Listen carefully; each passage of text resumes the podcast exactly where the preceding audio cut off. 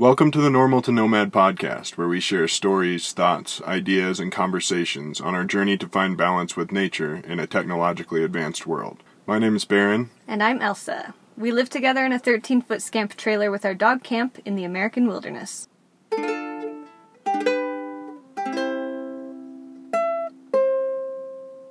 Welcome back. Today we are talking to Elsa about her five week or five day um, trek on the Appalachian Trail and all the things she learned and what that experience was like.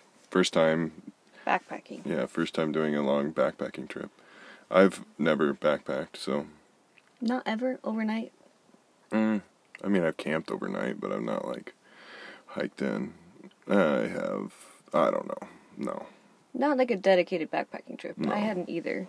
And I, I mean, we are very experienced campers, hmm hikers. We wear backpacks all the time.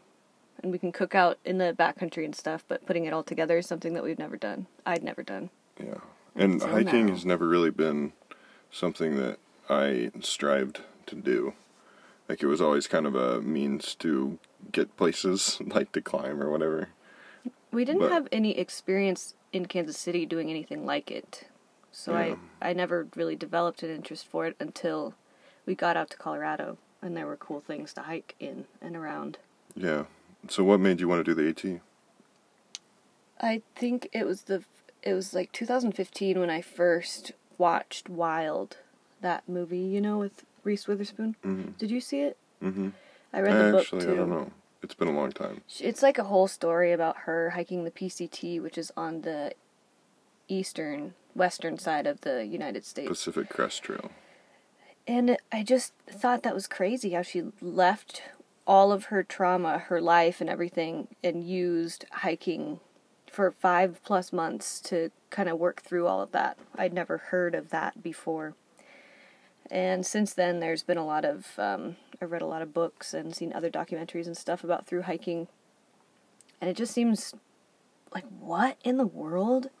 Hiking for months on end? That doesn't make any sense, but I really want to try it. So this was a, just a quick little intro into it. I went with my friend Allie and her mom Stacy. We were in the Smoky Mountains section of the Appalachian Trail. And the Smoky Mountains, I think, cross in between North Carolina and Tennessee, I believe. And we were just right on the border the whole time we were hiking.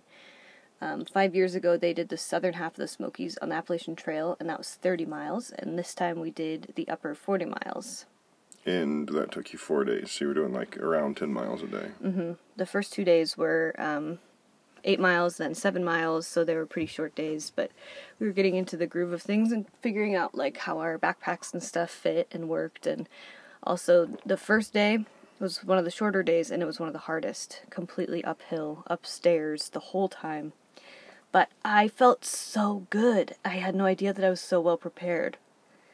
And I mean, with your help getting my pack together, that was huge.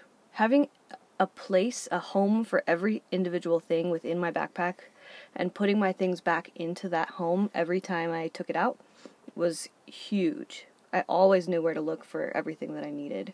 That's good. I, that's super helpful.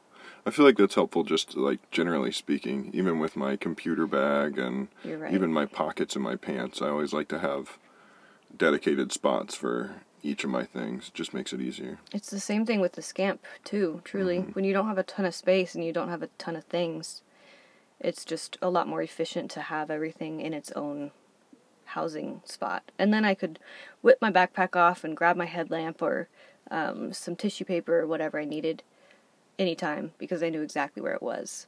And you were hiking with my old 48 liter pack, I believe. Yeah, so it was a little bit big for me.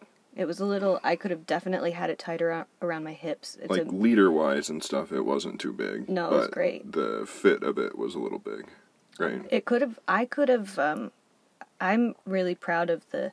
I feel like I packed really efficiently with gear and um, food, so I could have even gone down a little bit in size for just a four day trip.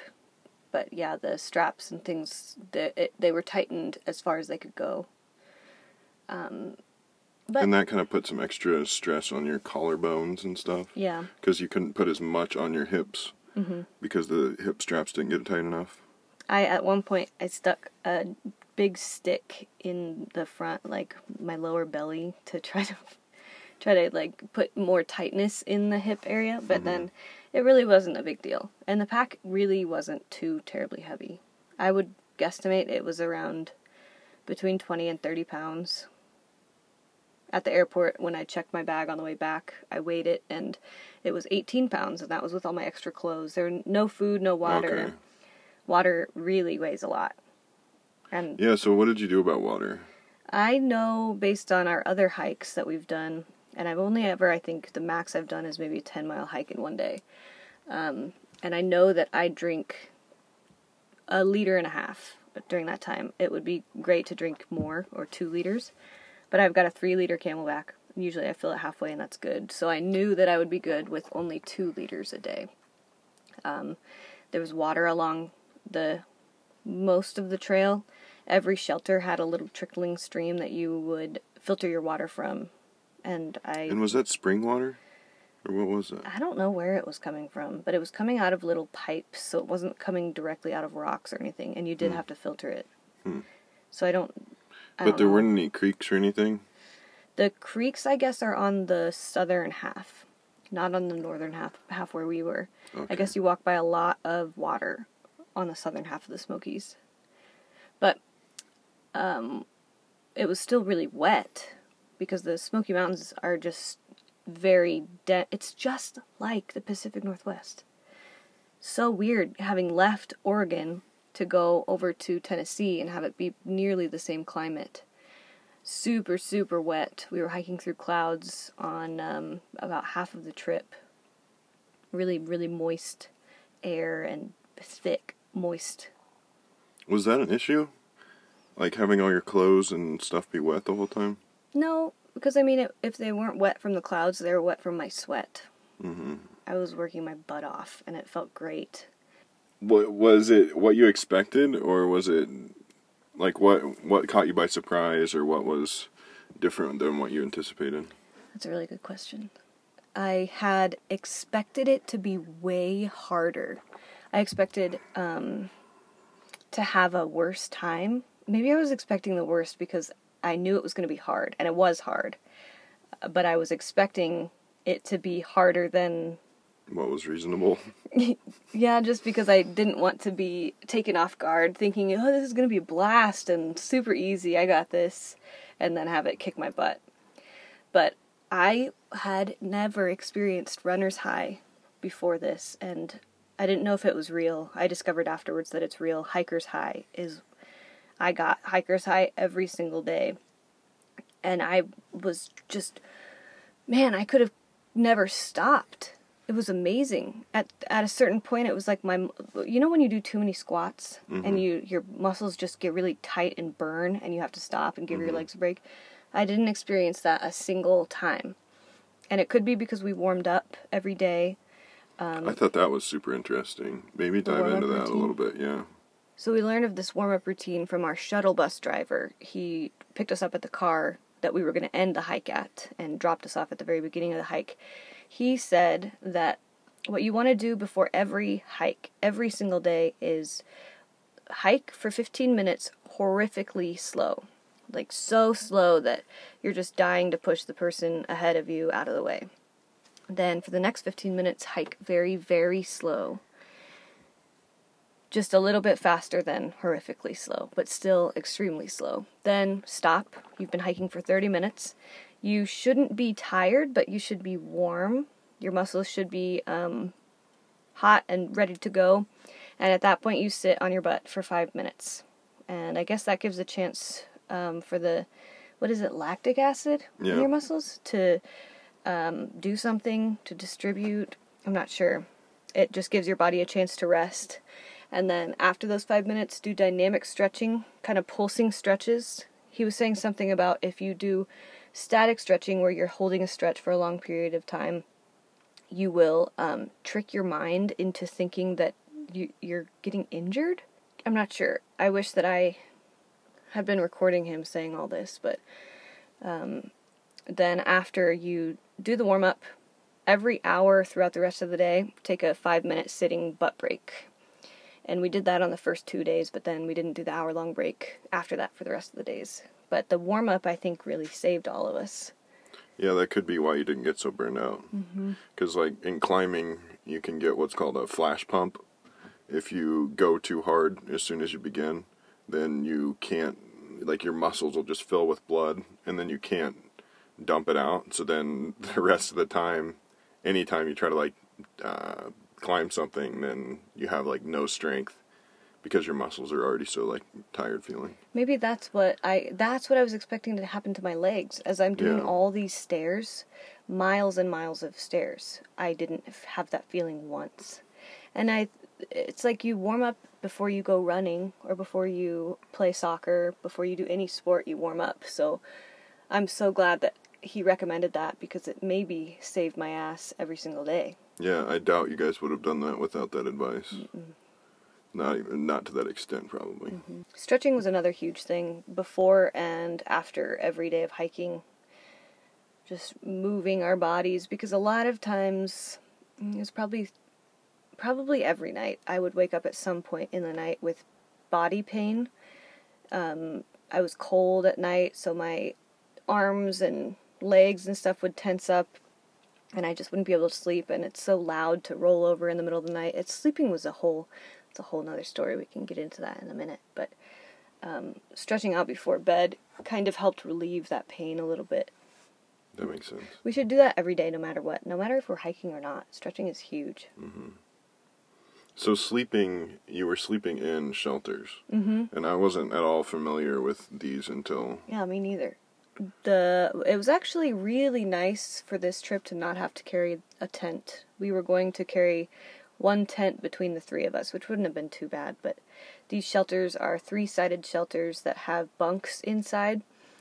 Um, I wonder why they wouldn't just put a door on them and like close them up. I don't know. It's a good point because the first shelter that we stayed at had been closed all summer. Opened the day that we were driving out to the Rocky Mountains, Smoky Mountains.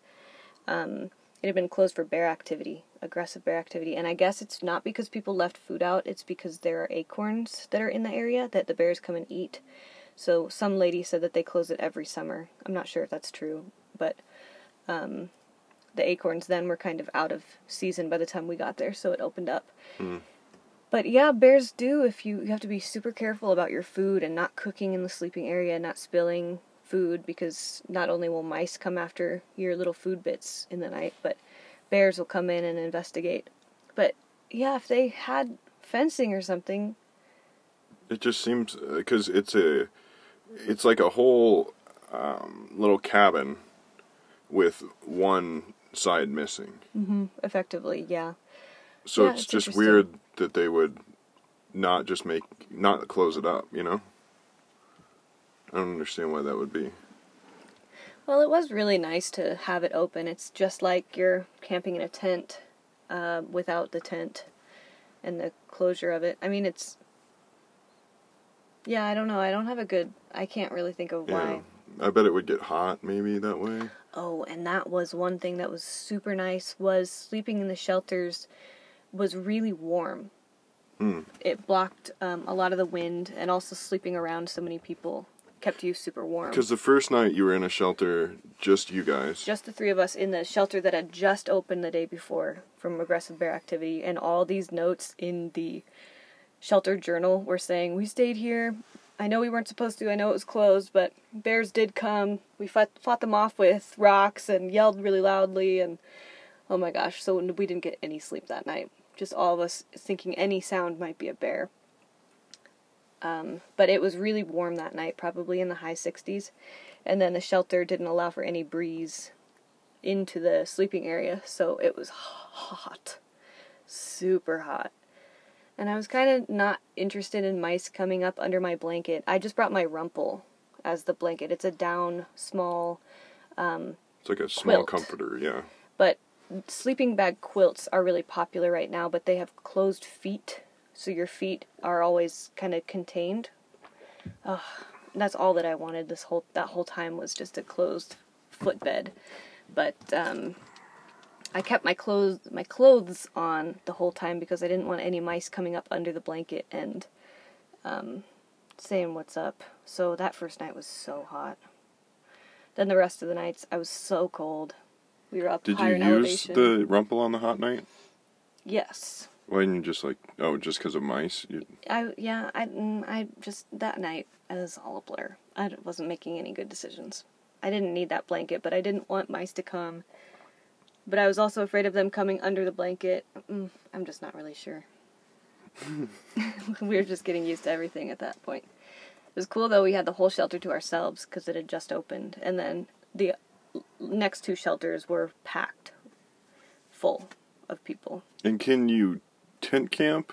Like what's the legality there? So I believe that uh, you are only allowed to tent camp if you are a through hiker. So if you're hiking the whole Appalachian Trail, I believe you're allowed to pitch a tent.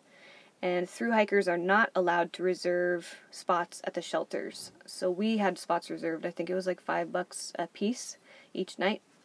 Um, we are allowed and have first first come first serve section Forge section hikers. section hikers have um, first come for what am I saying? First priority over Yes, through yes. hikers. Section hikers have first priority in the shelters over through hikers. If it's raining or something and through hikers want to sleep in the shelter, if there's space, they can. But um, we were not allowed to within on the Appalachian Trail. We weren't allowed to pitch a tent. And this is specific to the Smoky Mountains section Yes, I, I have no idea what the rest of the trail is like. because it's in a national forest part of it, right? National park. National park. Okay. Yeah, so the rules are pretty strict. Okay. I think I would have preferred a tent. Like when you and I go, mm-hmm. a tent would allow. I think I would sleep a lot better in a tent, even though it's not a, a solid structure. It would be a lot more private. And oh my gosh, when there's a full shelter full of people, you're hearing snores, you're hearing the outside noises of animals and leaves and rain.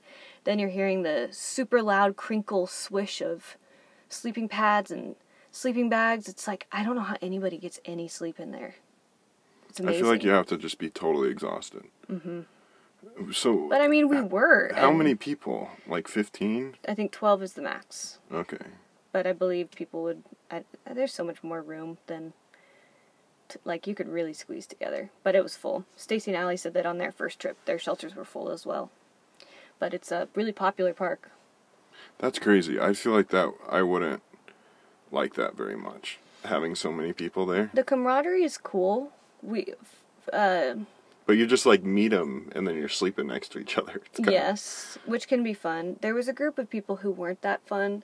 It was interesting to see the, um, as with any sport, there can come a lot of ego, and one of the nights, um, it was just a group of people who were really cocky about their hiking and really wanted everyone to know how experienced they were. Um, could have been my insecurities too of knowing that I'm not very experienced, but at the same time, I have so much experience in all these areas separately outside Just of backpacking. through hiking or backpacking. But it's really fun to. The second night, we met all kinds of people, um, and it was a blast. So it just totally depends. The issue, though, is just the act of sleeping. It's really loud in those shelters. If you were to do it again, what what part of the country do you think you would want to hike in? I think I would like to hike somewhere that's more arid, less moisture, so that your sweat is Effective. Yes. Um, and I think uh, smoke. I keep saying smoking on the Hiking Mountains. um, hiking in the Smokies was lower elevation than different hikes that I'm used to. We're usually in the mountains, so then to see a big expansive view of the whole Smokies was um, it was more like seeing beautiful, lush, rolling hills. You know what I mean? Because I'm used to the Rocky Mountains that are giant peaks of sharp, very quintessential mountains. So, um, The Smokies So aren't as drastic or no, but they're just huge, very vast, rolling hills. Did you peak any mountains? The Clingman's Dome, that's the highest point in Smoky Mountain National Park. Um, that was epic. We hiked, I think, over a thousand miles up in elevation. A thousand miles. Oh, I keep saying that too. the last mile and a half, we inclined around a thousand feet in elevation. And my hiker's high was like, oh, yes, this is amazing. Once you stopped, did that like fall off and did you crash or Well, well, it's not that you crashed, but my, oh my gosh, we're going all over the place. whatever? That's all good. Uh, once you stop, I was having an issue with that. Um, Allie is really short, and so she had a different pace going up the stairs than I did. And during the times that I would need to, or and you're to, you're pretty tall. yeah, and I'm you much have taller long than she is. legs. Yeah, so um, Like even for your height, Mm-hmm. you have like a long gait. So our speed, our pace between she and I going up these stairs was very different. So when I would want to hang back and try to like keep pace when we're going up, um, inclining in elevation, it was really hard because I'm like in a zone, kind of in a flow, going up, and just because there's nothing else you can do, you just have to keep going. Um, so then to kind of stop and pause, then my muscles would kind of get tight, and then I'd have to pick up that enthusiasm again and keep going. So it ended up that I would um, do the uphill sections solo ahead of them, and then I'd wait and um, we'd catch up because I'm hiking the thing with them. So it would be, why would I hike it all alone? You know? Yeah. We had a blast. It was really fun. Uh, I meant to say this in the beginning, but the history of the Appalachian Trail, I just read Grandma Gatewood's Walk. It's a really good book about the first woman who did the entire Appalachian Trail. She did it twice. The First time she did it, she was 67. It was amazing. But currently, today, the Appalachian Trail is 2,192 miles and it goes through 14 states on the eastern side of the United States. So we did how 40 miles of 2100, almost 2200. That's insane. hmm I can't believe people hike the whole thing. And I Pretty epic. it is insanely I epic. think as far as like outdoor ticks go, like accomplishments, that's one of the sort of pinnacle. If you through hike the AT, it's like and a triple put crown. that on your badge. Yeah. A triple crown is when you hike all three the PCT, the Continental Divide Trail. That's more central, state central, but uh, goes through the Rocky Mountains. It's not the Colorado Trail. No, I think the Colorado intersects it, and I think they share one or two hundred miles. Oh, okay. I think. We should do that part. And we wanna could do- say we did both because that's what it's all about. I want to do the whole Colorado Trail. But then the Appalachian Trail is on the eastern side of the United States. That's a triple crown when you do all three. Okay. and it was super wild talking to people who do who they're section hiking the Appalachian Trail through hikers. That means you're in one sitting over a span of five to six months, going through from the beginning.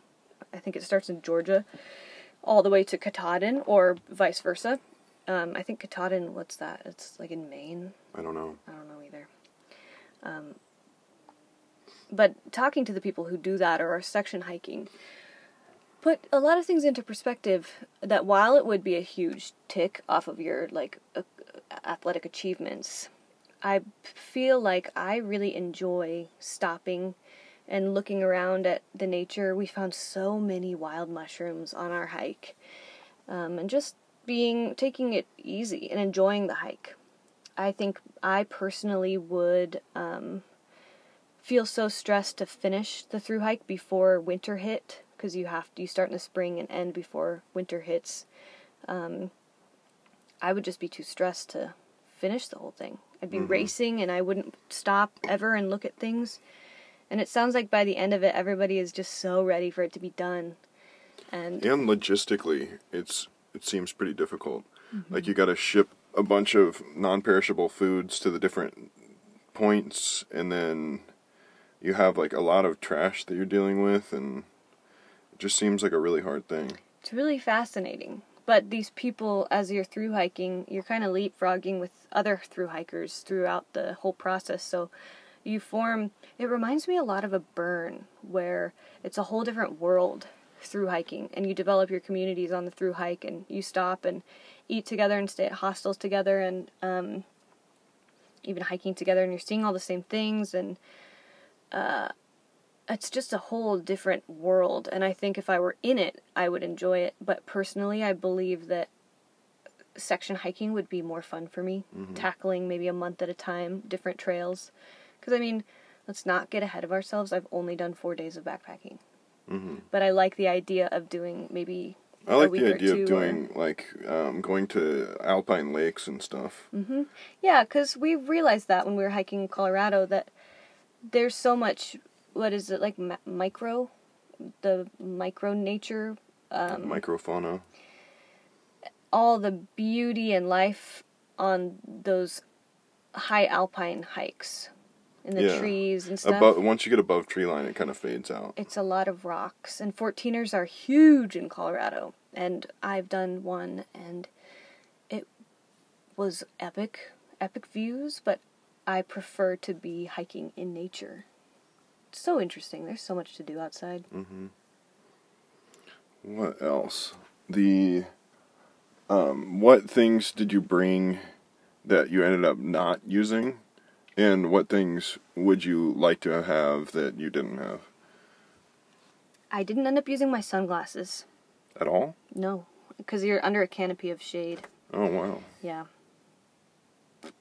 Um, that's kind of a clunky, breakable thing to have. That yeah. I feel like that would be kind Anywhere else, though, sunglasses would be huge. Mm-hmm. If it was sunny anywhere, that would be huge.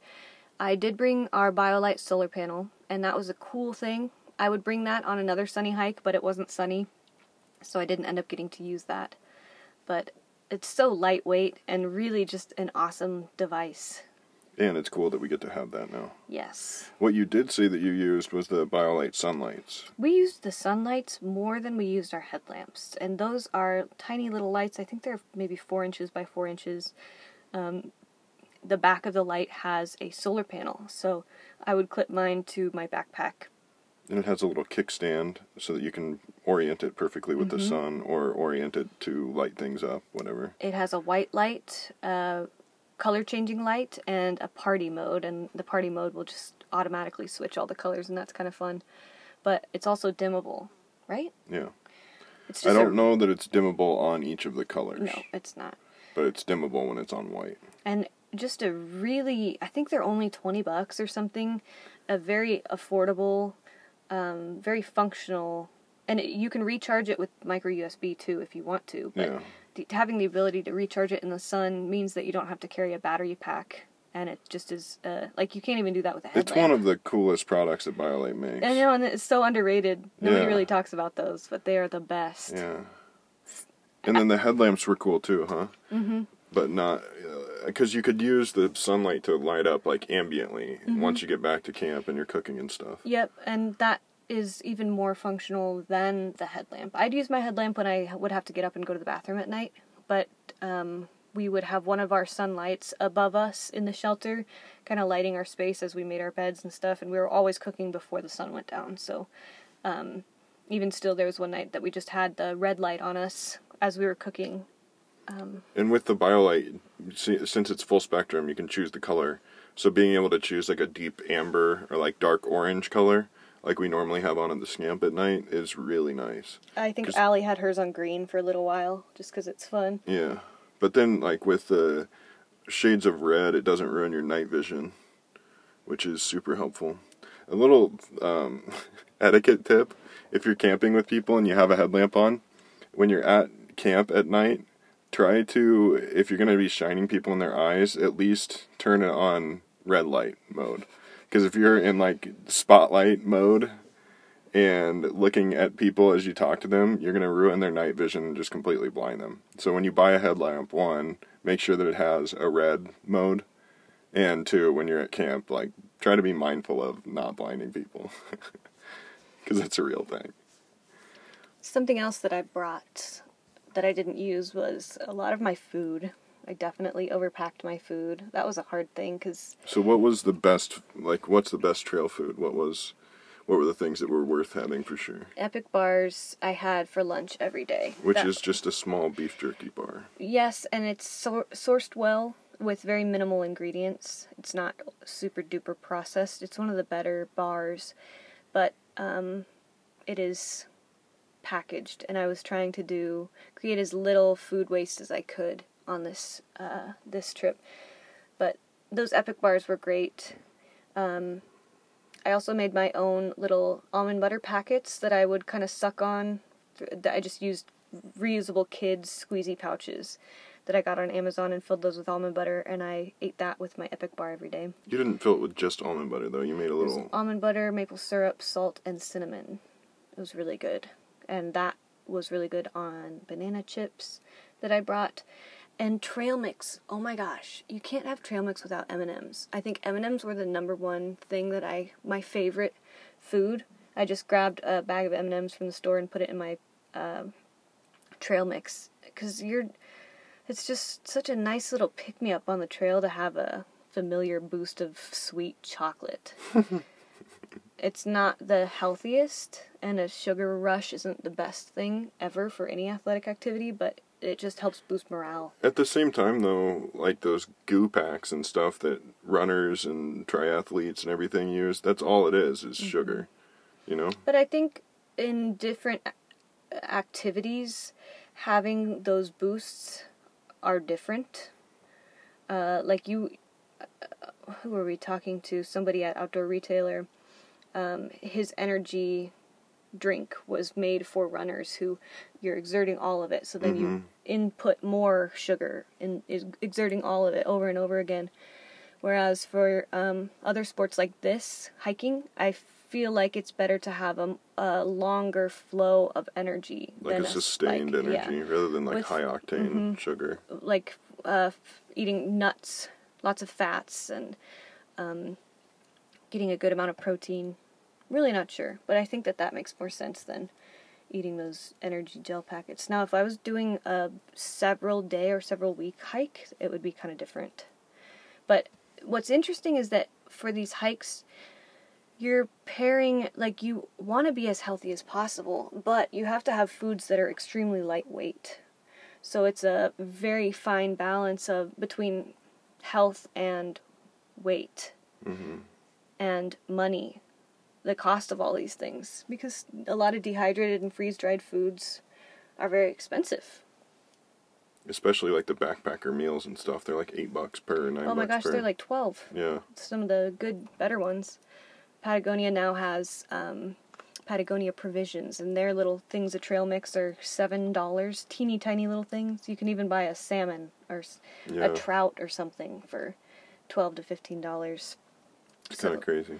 There are options for those types of things, um, healthy, dehydrated, lightweight things, but it seems like usually people go for uh, not healthy, lightweight foods like instant mac and cheese or um, ramen noodles is hugely popular, dehydrated potatoes. All these things that just sound really awful when doing athletic activity. I uh, But I think a lot of it is just uh, practicality. Oh, Especially course. like on a through hike. If you're hiking 40 miles a day, you got to have it be like the easiest thing. And if you got to ship all your provisions mm-hmm. to the different post offices in between, then I, I, don't know if there's a way around it. Right, and you but have to carry like, all that for those that, that kind of ruins it for me partially, though. You know. Yeah, it's fascinating the everything that goes into it like that because you just can't. There's no other option, and you need as many calories as you can get. And in all these books I'm reading, it just ends up no matter how health conscious they were thinking they were going to be. By the end of it, you just want any food that you can get um, anything that if you go in, into a town and there's food options, whatever you can get that's quick, easy, full of calories to give you energy. Um, your the, your mission is to finish. Mm-hmm. So anything in between um, seems to be uh, just make it lightweight and make it easy. I wonder if anybody has done like a hyper ecological and health conscious approach to it and through hike. I'd be interested to see how they solved those problems without producing a bunch of like plastic waste and everything. Yeah, that was really challenging. Even on four days, it was hard to find foods that uh, didn't come prepackaged in a bag or that I um, could make it home because that's another balance is time and money. Um, if you don't want to spend a lot of money for a backpacking trip and you have a lot of time to make your own stuff, I was wanting to make granola. Um, I ended up making my own protein bars that were pretty awful. I You like liked them. Yeah, I thought they were great. They're like a little bit bland, but I would prefer that to super sweet. Um, But on the trail, you probably wanted more like higher sugar content. I wanted to make uh, really dank meals. We did have coconut curry, uh, but I'd never made it before this getting on the trail, so it was kind of trial and error as we were out there. I could make it better next time. And you're gonna have a YouTube video kind of detailing this better, All right? of this, yeah, and like, and just why I wanted to be ecologically conscious. Um, it just seemed kind of important, and also I didn't want to be carrying all these, all this trash with me through the backcountry. And as we're living in the scamp in nature, it um, and even backpacking in nature, it just feels a lot better to not be carrying around a bunch of garbage or producing a bunch of garbage and being wasteful. Just feels kind of more respectful to think about all of that prior. Yeah. So what foods didn't work out that you tried? I made coconut curry and um, I didn't have a bouillon cube. Bouillon? How do you say that? Uh, I think it's two L's, so it's like Bou- bouillon? bouillon. Bouillon. I don't know. So that adds the salt to any dish, and oh my gosh, it was awful without that. But it I was actually awful. Well, it just was. Yes, pretty much. It wasn't. It was. It was couscous with dehydrated vegetables, no salt, curry paste, and some dehydrated co- coconut milk. So it was just flavorless couscous, really. Um, the dehydrated vegetables smelled a lot saltier than they were, but it was okay. Just like pretty flavorless mush. But nothing really didn't work. We had prepped between the three of us. We had talked quite a bit about food, and um, the only thing I just had a little too much of it. But when you're doing, even when I'd play soccer and stuff, it would always take me an hour or so after games to feel hungry. So Speaking of, hungry. did you eat in the morning? I did. Uh, I was actually hungry even during the night. Because we don't hungry. often eat in the morning. Right. So I had made those protein bars thinking that, well, I don't usually eat in the morning, so I'll have these for as we're hiking on the trail in the morning. But we were just exerting so much energy and working so hard that even in the night I would wake up hungry. So every morning I woke up hungry, ready to eat, and um, it's weird. It didn't seem like I ate a lot of food on the trail, but everything that I had, all the nuts and almond butters and epic bars, they're just really dense calorie sources. So I just ate those foods and um, it kind of lasted me throughout the day. Whereas I'll eat a lot more junk here. like chips and things that you cannot have on a trail. Apples and almond butter. I was really craving. um I- I should have. It was only a four day hike, and I should have brought a fresh apple or three. Yeah. Is there anything that you wish that you would have had? Or like any gear or anything that you saw people have that you were like, dang, that would be cool? My water filter, the Sawyer Mini Squeeze, uh, the bag that comes with it is a piece of crap. I wish I would have had a different water bottle. Like a lot of people use smart water bottles, and the Sawyer Mini, uh, because the threads are the same, so you can fill your water bottle with water and then squeeze that out of the filter and squeeze that into whatever other water source. And the smart water bottles are one of the lightest water bottles you can get, and Yeah. they're pretty durable. And Yeah, you used to use those only Yeah, as a water bottle. You get one like once a month. yeah, and then just use it for a long time. Um, Any gear like nerdy stuff that people had that you were like, ooh, that's cool. I mean, we have all the nerdiest of nerdy gear. hmm Even your pants, those are cool. yeah, these Fjallraven hiking pants that I have were amazing. I mean, Jetboils are cool. I had a little pocket rocket, and when it's windy, it's kind of hard to keep that flame going. hmm But fortunately, there wasn't a lot of wind. And you only used those in the morning and at night. You didn't cook during the day at all or Yeah. anything. So what did you wear? Like what clothes did you bring and how did that work out? And what how did you layer and do you wish that you would have had like anything different or was it perfect?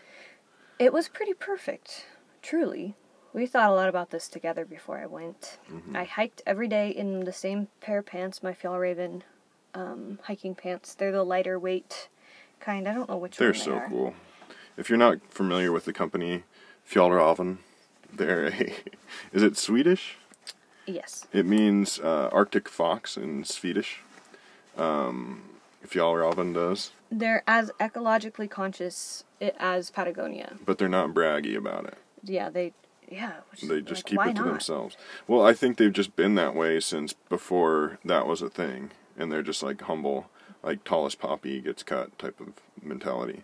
But they're sort of. I have a pair of outdoor research pants that have a similar, similar like stretchy material. So they have a stretchy. St- they're stretchy where they need to be, and then in the spots like on your knees and your butt and your uh, ankles and all those spots that get a lot of wear, they're this super durable canvas. That you wax. Yeah. The more you wax, the more water resistant and wind resistant they'll be. And if you wash them and take away the wax, then it makes them more breathable. So you can kind of gear it toward uh, whatever season or whatever activity you're doing. And for women's pants, it's hard to find. Functional pockets. Yeah. Oh my gosh. There's pockets all over these pants. They are the freaking best. And you got them. So in Portland, there's a Fjallraven store that's there. Any stuff, anything that they don't sell at their West Coast locations, they send to this store. So they were like forty percent off or something. Yes, which uh, oh my gosh, they are still expensive, but I don't. Oh my gosh, I don't care. That made me think of that group that was pretty haughty.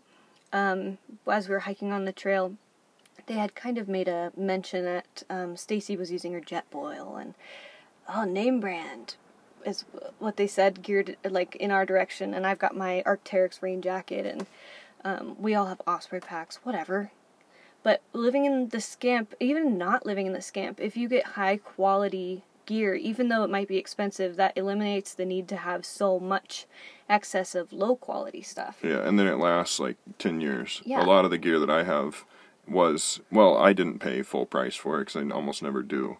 But I do have gear that MSRP is expensive. But it, like my puffy, I've had for what, seven years, something like that. With patches all over it. And my uh, outdoor research pants and a lot of my gear is, and same with yours, is old and it lasts years and years and years. Whereas if we would have gone and gotten some off-brand, like cheaper puffy, it may last a year, and then you buy three of them, and like you buy one every year, so then quickly it's the same price as long as you really take care of your stuff. Yeah, it's a luxury, luxury to be able to afford um, gear like this, but it's also because we save our money and don't buy the cheap Yeah. stuff, saving it for the high quality items. Like we don't buy clothes fast fashion style. We mm-hmm. buy clothes that are just geeky tech clothes that last Yeah. forever. So those guys can talk shit all they want. That's fine. You don't know me, bro. Yeah. But I had these hiking pants every day.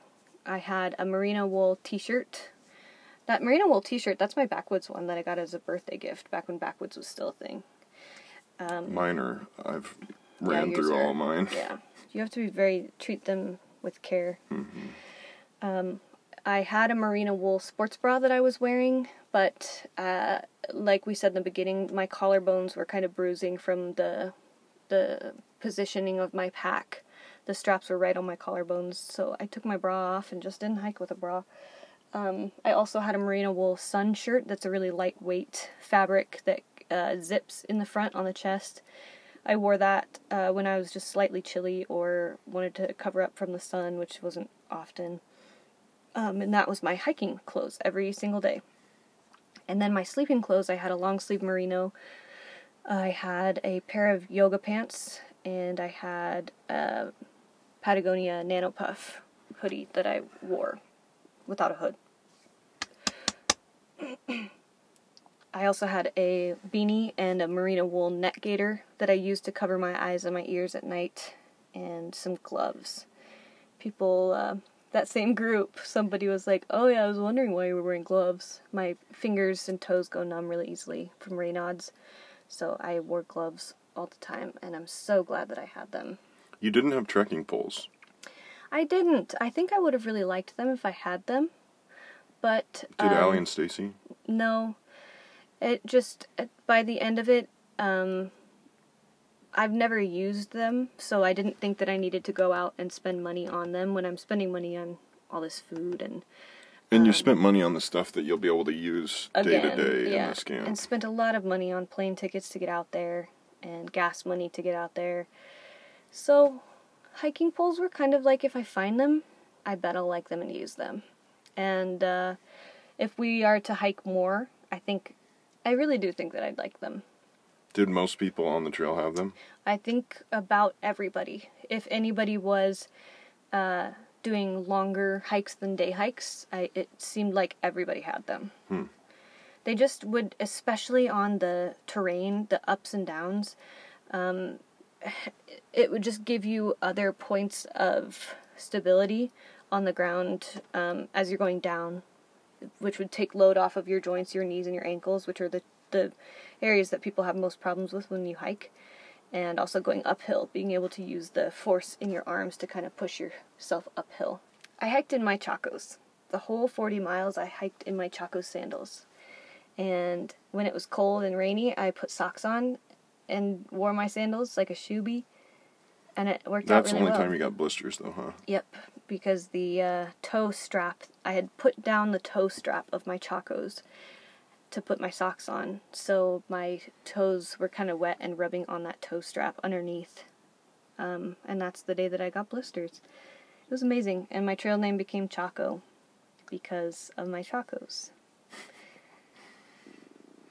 How uh, do you think you would do that again, or if you were doing a longer trek, would you still use Chacos or no? I would, yeah. It's the only shoes that I wear. If I'm not barefoot and if I'm not wearing a closed toed shoe, they are the only shoes. Even in the fall and the spring, I'll put socks on and wear them like that. They're just great. They're I like think- sandal boots. I think I'm gonna do bedrocks next. Um, I thought a lot about those because bedrocks and chacos are the two sandals that it seems like most people hike with. And on the terrain, it's so rocky in certain areas, just big, huge rocks that you'd really want to make sure. Um, I could see how them folding down, like if you get it caught on a rock or a branch, the bedrocks are so thin, the sole, that folding down and um, making you trip. I could see that being something. But I think they would also be really helpful in that you can feel the ground beneath your feet, and I think that's a really comfortable feeling. Mm-hmm.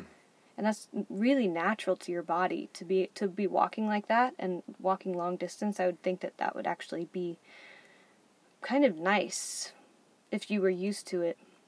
Do you remember when we got our toe shoes? Five fingers, Vibram five fingers a lot of people started having knee problems and stuff, but it's because they didn't know how to wear them. They were still walking in the classic heel toe, heel toe step. And that's not natural to the human body, right? Yeah, because if you, so I walk barefoot most of the time, and I've noticed too after walking around in my flip flops for a minute, like all when we were in Portland and around the Pacific up there where it was wet all the time. I had flip flops on because if I was barefoot, then I would just track mud into the scamp and everything. So then going barefoot again here, I've been noticing that it's taken me a second to stop heel striking. So when you're walking barefoot, if you use the ball of your feet to cushion, then you have that joint, you have your toes, you have your ankles, you have your knees, and you have your hips that are all absorbing shock. Whereas if you're heel striking, all of your joints are completely engaged, so there's no sh- shock, shock absorption aside from the shock absorption in your shoes if your leg is locked out. So then, if you walk like that and you have no support in your shoes, it's gonna hurt. Like you're gonna hurt your knees and your hips and stuff. But if you walk with like a more um, natural gait and activate the different joints in your body and actually like use them, then it won't hurt so bad or at all. And, And- it's actually really good for you. And with bedrocks, hiking that distance, almost 2,200 miles, in a very natural. Uh, well, yeah, that would probably be great. With a lot of weight on your back too. yeah. You would just have to, I like, if you you would have to get used to doing that before doing before that hike, because if you were like used to just like walking in high heels all the time, and then you're like, okay, I'm gonna go do the AT in barefoot shoes, you definitely have a bad time. I really liked the Chacos too because um, when it was wet and warm and my toes weren't cold, the your Chacos dry really fast. Whereas if you're hiking in hiking boots through streams and stuff, you've got wet shoes. Uh, they're also a lot lighter weight. I, I really feel like I wouldn't enjoy having heavy hiking shoes on my feet because you've already got heavy hiking shoes on your back. I mean, not shoes. You've got a heavy pack on your back. So I think personally, I um, wouldn't enjoy that.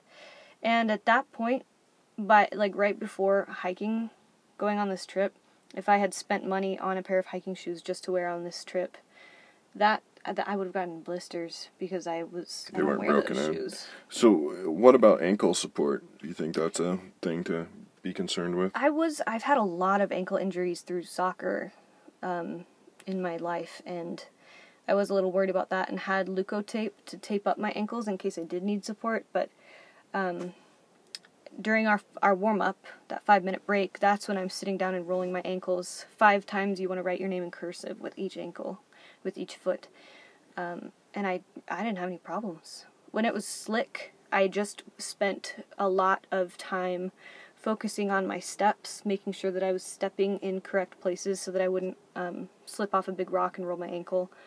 Um, I was really pretty careful because that would have been. Did any of you guys fall No. or like have any in- injuries at all? No. Um, Allie's a yoga instructor, and Stacy's a paramedic. Uh, they both go to the gym quite often, so we were all in good shape. And thankfully, if one of us did get hurt, Stacy had the gear to help us. So it was um, everything was great. It was like most ideal hike it could have ever been. It was super uphill and shorter miles on the first day. The second day kind of started raining, short miles. The third day was um, hiking through clouds, but really easy, kind of the most flat terrain for 12 miles, 12 plus miles. Then the last day was sunny and warm and fun, and we had a lot of energy because it was the last day. Uh, 11 miles, and finished and got to see the epic views of the Smokies on Clingman's Dome. Do you have any tips for beginner hikers like yourself? Like anything that you knew before that you had prepared or hadn't had prepared that worked great? Make sure everything in your backpack has a spot, and always keep it in that same spot. Um, fill up your CamelBak or your water. So maybe quickly dive into how your pack was organized and like how you did that sensibly. on the very top of my pack, the head, there's like these head pockets. I keep my headlamp and my headphones in the very top pocket. Then below that, I had other like face things, my toiletries, um, like my face gear, my glasses, retainers, toothbrush, um, sunglasses, the things that I'm not accessing all the time were still up on top on like the head of my pack. Then in the very bottom of my pack, in a uh, dry bag, I had my sleeping bag, sleeping pad, and pillow, and my clothes, so that if anything got wet, none of that stuff would get wet. Then in the main part of the pack, I had my food. I And had- in the bottom, you can actually get to that from the outside without because there's a little separator. Mhm, So we had pack. all of your so I could access all of those things, sleeping gear and clothing, through its own pack without having to dig into the bottom of my backpack, which was super nice. Then in the major or the front main section, I had my uh, cook stove that was nested in my cook pot, and I also brought a tin cup or a uh, stainless steel pint cup.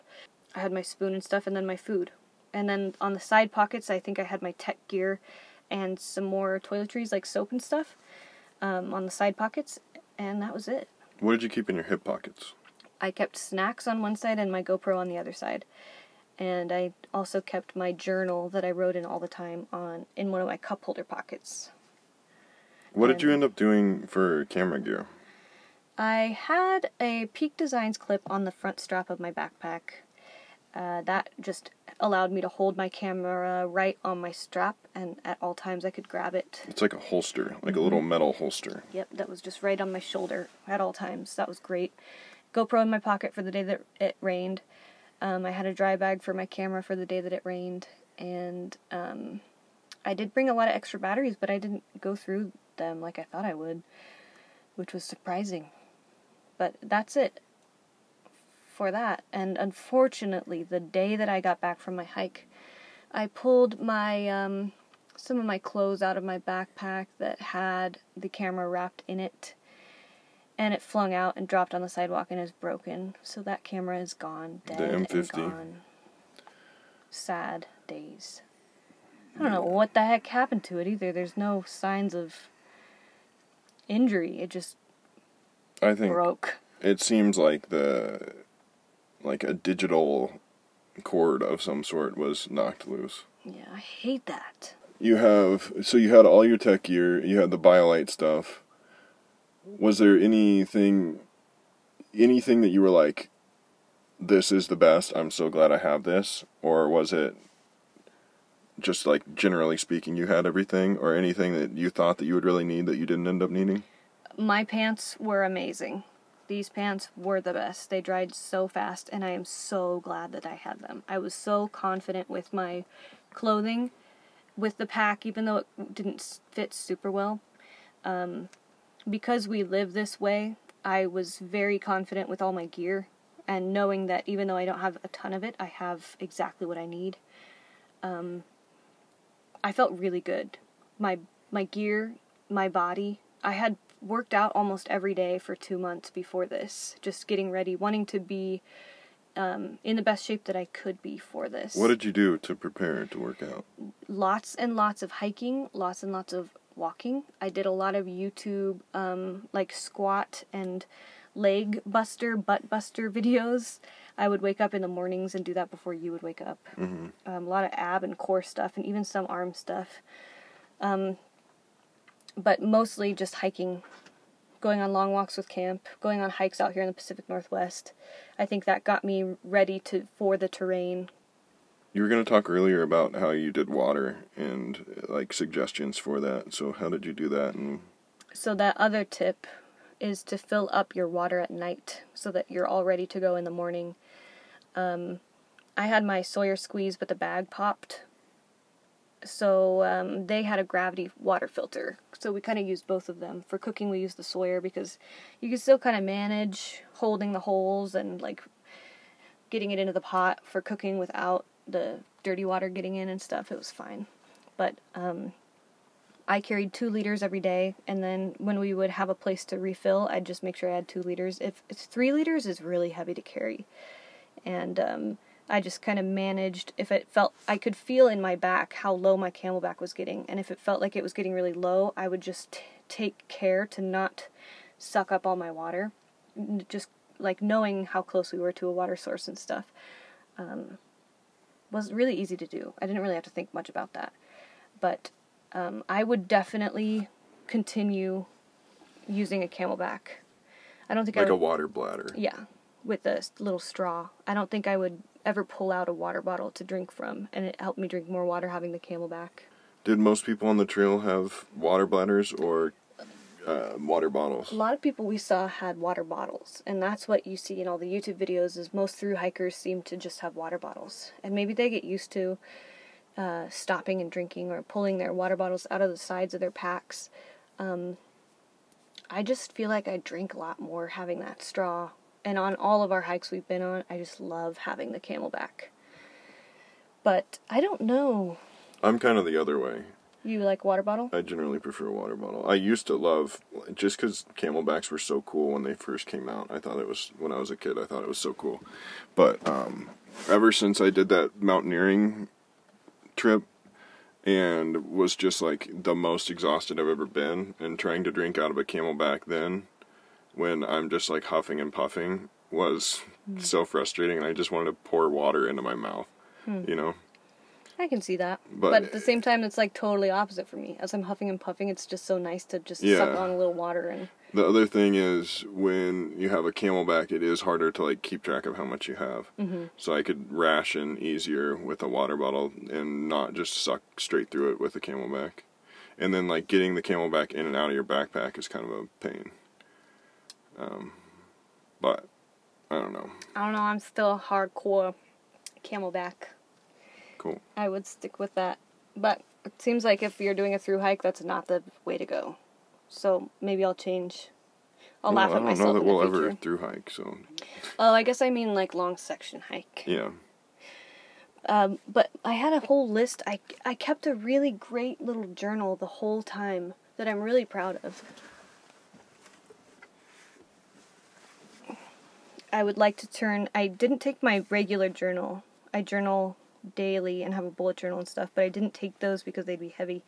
So I just have a small field notes, 48 page, teeny little book that I journaled in every morning and night of just our favorite um, things and tips and little memories throughout the day. So the first two tips were everything in my pack has its own place. Fill the CamelBaks at night. Um, as you're going downhill, I noticed that it was a lot more helpful to put the weight on my toes than on my heels, kind of like what we talked about. But oh my gosh, how can you even go downhill heel first? I, I mean, your heel is reaches the floor first as you're walking, but it was so much nicer on my knees and my ankles to do toe first, the ball of my foot. Um, take pictures of yourself more often than you want, more often than is comfortable. It was really easy for me to take pictures of landscape and of Allie and Stacy, but um, I mean, when you look back on all these photos, you really like you want to see yourself in these photos. You know what I mean? hmm I struggle with that a lot, but um yeah, you want to see pictures of you and your friends. The trees and stuff are interesting, but that's more powerful to see with your eyes when you're there in the moment. It's never as powerful to see the photo of those trees. So take a picture of yourself in front of the trees. Um, you probably have way too much food. That just is what it is, but it's kind of nice having lots of food. It's just heavy keep going. It hurts to stop. That was what I was saying with the uphill thing. It just felt so much better on my body to continue going uphill and then take a break and um, wait for my friends to get up behind me. Um, trail mix must have M&Ms. And then carry a needle. A needle may be more important than a knife. And that's just because you are getting blisters pretty inevitably. I don't think Allie got any blisters. She's a badass. She hiked in those the last time they went on the Smoky Mountains. They're Merrell shoes, right? I think so, yeah. And they were good and broken in. And they were like relative, like mids, mid tops, mid height. I want to say that they were just shoes. Like regular Okay. tennis, like no heels. I'm not sure though. Hmm. They were cool. She the laces went all the way from like all the way across the front of the foot. Yeah. So she could tighten it uh, right at her toes or just on the top of her foot or loosen it on the toes and everything. Whereas normally your shoes have the laces going like up the center of the foot. right. Hers were all the way across. It was cool. Merrell makes really, really intelligent designs, like in comfortable shoes, but the aesthetic of them I just don't love. Yeah, they're not that cute at Yeah. all. But they're almost for girls. I feel like they're cute in their goofiness, but I just Mm. feel like a goof when I wear them. Yeah, they're not that cute. But they're so nice. Yeah, they're functional AF.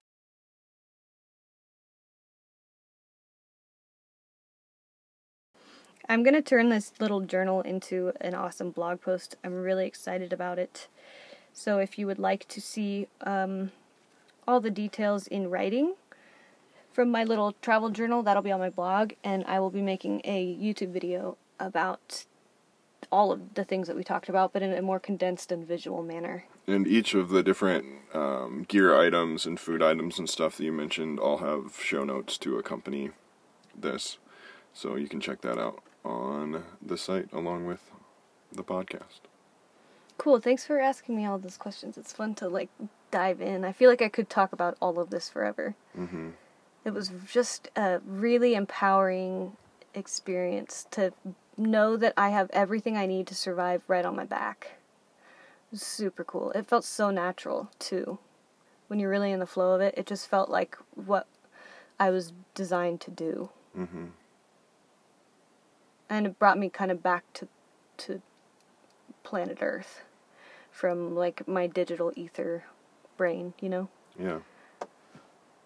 And it's always, I feel like it's uh, fulfilling to have that. Okay, my daily purpose is just to walk. hmm Yeah, it was unbelievable. It was so cool.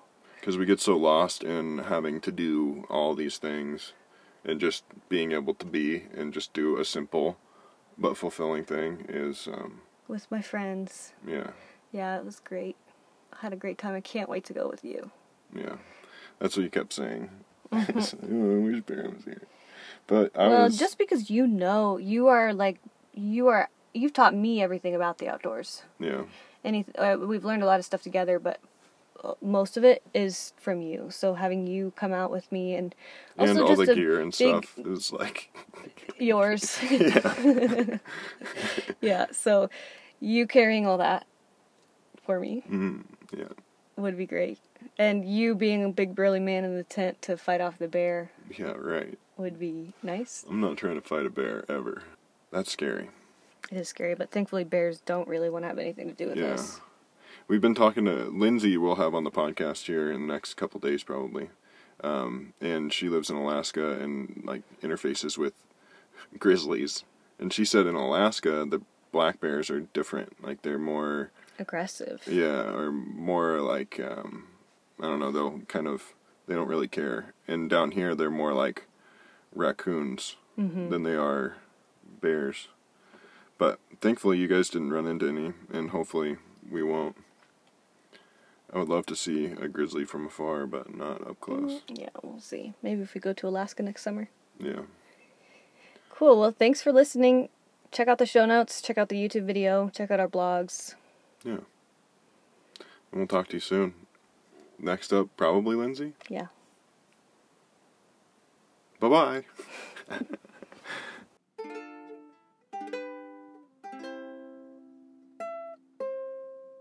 Thank you for listening to this episode. For more information and links to the things we talked about, check out our show notes at normal, the number two, nomad.com slash podcast. If you want to see more of what we're up to, we've documented our travels on YouTube for the past three years and are up to a quarter of a million subscribers. Check it out at youtube.com slash elsaray. Please give us a five-star review if you like the show so other people can find it. Thank you, and have a wonderful day.